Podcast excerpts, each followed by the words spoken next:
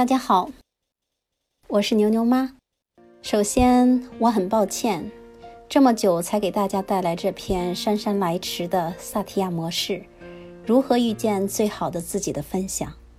其次，我非常激动，因为经过长长的暑假的身心灵的休整，我们再一次在这里见面了。那么现在，我就进入今天的主题。今天我的分享主要分为四个部分：第一，概念和定义；第二，处理好和自己的关系，也就是爱自己；第三，爱自己的一些具体方法；第四，小结。首先是概念和定义。萨提亚模式呢，是一种经验派家庭治疗模式，但是现在更多的是对个人成长问题进行治疗。全面解决个人身上所背负的问题。萨提亚是最早提出，在人际关系及治疗关系中，人人平等，人皆有价值的想法的人。他所建立的一套心理治疗方法，最大的特点是注重提高个人的自尊，改善沟通，以及帮助人活得更人性化，而非只求消除症状。治疗的最终目标是个人达到身心整合、内外一致。其实啊，不仅萨提亚，还有好多心理学家都曾经提到过，人其实就是活在关系中，与自然的关系，与他人的关系，最重要的还有与自己的关系。那么下面我就进入第二部分，与自己的关系。处理好与自己的关系，首先要学会爱自己。我们很多中国的传统女性一直在全心全意的爱家庭、爱孩子、爱工作，但是往往最容易忽略的就是自己。我身边有很多很多这样的朋友，我就不一一列举了。毕淑敏。在《你要好好爱自己》一文中曾经说过，在生和死之间是孤独的人生旅程，保有一份真爱，就是照耀人生得以温暖的灯。其中，他所说的这份真爱，一定包括爱自己。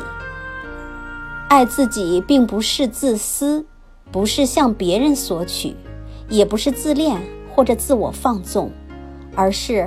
正视自己，让自己更好、更完美，这不仅对自己有好处，对别人也有好处。那么，爱自己表现在哪些方面呢？首先，与自己身体的关系，也就是爱自己的身体，这个非常容易理解。我们要时刻关注自己身体的变化。累了就休息。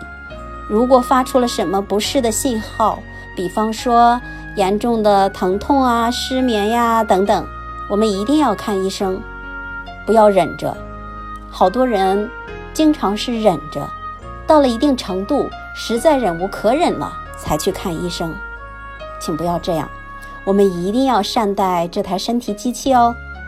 我们要给它提供足够而健康的营养。另外，我们通过身体的各种感官去感知周围的世界，通过感官接触真实的外界信息，以便来丰富我们的内心世界。说到内心世界，我不得不提及情绪。我们要感知并接受自己所有的情绪，而不要一味的压抑或忽视它们。要爱自己的情绪。爱自己的情绪，有些人可能不是太理解。我举一个例子，比如说，有的人脾气很暴躁，稍有不顺就会大发雷霆，很难控制自己的情绪。当这样的情绪来来了之后呢，自己也很懊恼，很生自己的气，继而又很后悔，很苦恼，更怨恨自己。这样我们就有可能会越来越讨厌自己。都已经很讨厌自己了，谈何爱自己呢？其实我们正确的做法是：当情绪来时，我们就要平静地接受它，感知它，事后慢慢分析为什么会这样，并找到改善的具体方法。总之，无论怎样的情绪来时，我们都要坦然地接受它，因为他们这些情绪而让我们有了活力，而不是木头人。下面一点是由身体感官到感受。感觉，再到情绪，逐步深入，最后达到灵性的部分。灵性是我们的生命力量与他人、与整个宇宙的互动，所以我们要学会陶冶情操，感受超自然的力量，去寻找生命的本源，感受一种觉悟的状态，不再执着于事情，不再从外界寻求认同。而直指生命的核心。第四点，与环境的关系，我们都知道环境会影响人。环境包括颜色、声音、光线、温度、湿度、物体、空间、时间等等。说到时间和空间，其实我想强调一点的是。人生分为很多不同的阶段，但是每个阶段呢，都要有自己的主业、学业、家业、事业等等。所以由此可见，养成终生学习的习惯是多么重要。基于这一点，梁启超也曾经说过：“世界上最累的其实是无业游民。”大教育家孔子也曾经说过：“饱食终日，无所用心，难以哉。”与环境的关系，最重要的还有自己与他人的关系。我们是社会性群居动物，与他人、与自己的关系，影响着我们的价值感的高低。互动层次是我们与他人和自己连接的能力。感受到来自彼此的和谐通透的能量。那么下面一部分呢，就是很重要的一部分了。第三部分，爱自己的一些具体方法。因为有的人觉得 爱自己太简单了，但是呢，又不知道怎么爱自己。那现在我就给大家列举一些具体的方法。首先，要抽出一定的时间锻炼身体。选择适合自己的一项运动，选择相对固定的时间去坚持。说到这个，我现在开始锻炼身体，就是有一定的时间，已经坚持了有三周了。我开始做八段锦。大家可以选择自己喜欢的瑜伽呀，或者什么，因为练太极呀是一直我很喜欢的，但是因为各种原因就没有真正的开始。是今年暑假以后呢，我就开始了，而且我每天几乎都做，至少保证每周我会做五到六天，我坚持的很好。所以，我希望大家呢也找到一些适合自己的运动，因为我周围有些朋友像在做瑜伽呀、什么打羽毛球啊、游泳啊等等都有，所以我也希望大家呢找一项适合自己的运动，一定要这样，因为运动给我们带来很多身体的好处，嗯，精神的等等各方面吧，这个我就不多说了。那么第二点，爱自己的方法，具体方法，做自己喜欢的事情。也就是说，我们一定要有自己的兴趣爱好，并且找时间去发展它。说到这一点，我们小时候可能谁都有自己的兴趣爱好，但是随着年龄的增长，尤其是一些工作压力比较大、经济压力比较大的人，可能就真的就没有自己的兴趣爱好了。不是没有，而是说没有时间去发展它。这是一个很可悲的事情。其实我自己想想，我自己有很多的兴趣爱好，但是呢，这些年来因为，嗯，也是各方面压力比较大吧，我觉得我都忘记了自己的兴趣爱好是什么。其实也就是说，没有时间去发展它。我希望大家不要这样，一定要有自己的兴趣爱好，并找时间发展它。第三。一定要有放松的时间。这个放松啊，不是看书，也不是听音乐，其实就是什么都不做，就是发呆，或者是晒太阳、喝茶等等。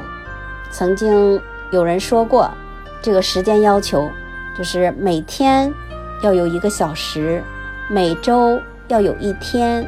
每年要有三到四周的时间去放松自己，大家扪心自问一下，你有吗？如果没有的话，那么从现在开始，一定要找时间去发呆，去真正的放松。好，那么第四点，一定要学习，要成长，我们一定要养成终身学习的习惯。提到学习呢，并不是非得去教室里学习，因为现在信息这么发达，有很多学习的资源和平台。那么选择自己喜欢的，坚持下去，因为学习会让我们感觉充实和自信，这个我深有体会。这个我觉得我坚持的比较好，一直在坚持学习。尽管学习的效果也许没有那么令人满意，但是我多年来一直坚持学习，无论是哪一方面的学习。刚开始是学习课本知识，学习专业知识，现在不断的，嗯，随着家庭的需要、孩子的需要、自己的需要，在选择不同的专业去学习。所以我也希望大家要养成不断学习、不断成长的这样的习惯。那么第五点，我主要是说给一些妈妈听的，一些女性朋友，就是我们一定要美容，美自己。这个无论是脸部的美容，还是 身体的美容，呃，身体就保持一定的活力呀、身材呀等等啊。因为我们不管经济状况如何，一定要有一部分时间和预算。用在美容这件事儿上，不要到时候把自己累成了黄脸婆，自己感觉难以接受。这种情况下，老公也未必真能感激你。大家好好想想，是不是这样？其实吧，我觉得我们也就是做到内外兼修吧。第六，我建议每天大家。要做一些正念冥想的练习。正念冥想练习是什么？可能有些朋友不是特别了解，大家呢去网上搜一下，网上有很多免费的练习。正念冥想呢，不仅可以改善我们的心理亚健康状态，可以让我们保持冷静，缓解焦虑，提高效率，随时随地与自己不适的情绪感受共处。享受当下，并且苏醒内在的力量与智慧。嗯，正好昨天我也看了一篇文章，说正念冥想呢可以让你年轻十几岁。那么大家可以试一下。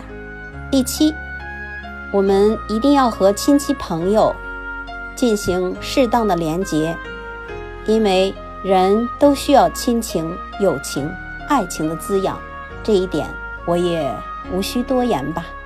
那么第八，最后一点，我想说的是，我们一定要帮助他人，尽自己的所能去帮助周围的人，帮助需要帮助的人。因为人吧，只有在帮助他人的过程当中，才能深刻发掘自己的深层次的自我价值感。那这种自我价值感会让你感觉很好，自己感觉很好。那你就会越来越爱自己呀。好的，下面我进入最后一部分小结的部分。萨提亚模式要求我们爱自己，首先处理好和自己的关系，用健康的饮食营养自己的身心，管理好自己的情绪，让自己的感官享受情境的盛宴，培养自己的智力，滋养自己的灵性。让自己的互动是平和、宁静，而又充满智慧的。懂得生命的不完满，接纳自己的一切，并通过学习改变，并不断成长。善于觉察自己的变化，体悟生命力的潜能，充分利用自身的资源，引领自己成为自我价值感更高的人。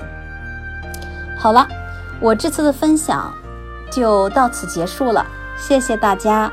接下来呢，因为正值开学季，我会做一期关于在温哥华如何做一个对孩子有帮助的家长，减少一些家长着急却又无从下手的迷茫，也为国内的一些朋友提供一些在呃北美这边学习生活的一些素材或者是一些理念吧。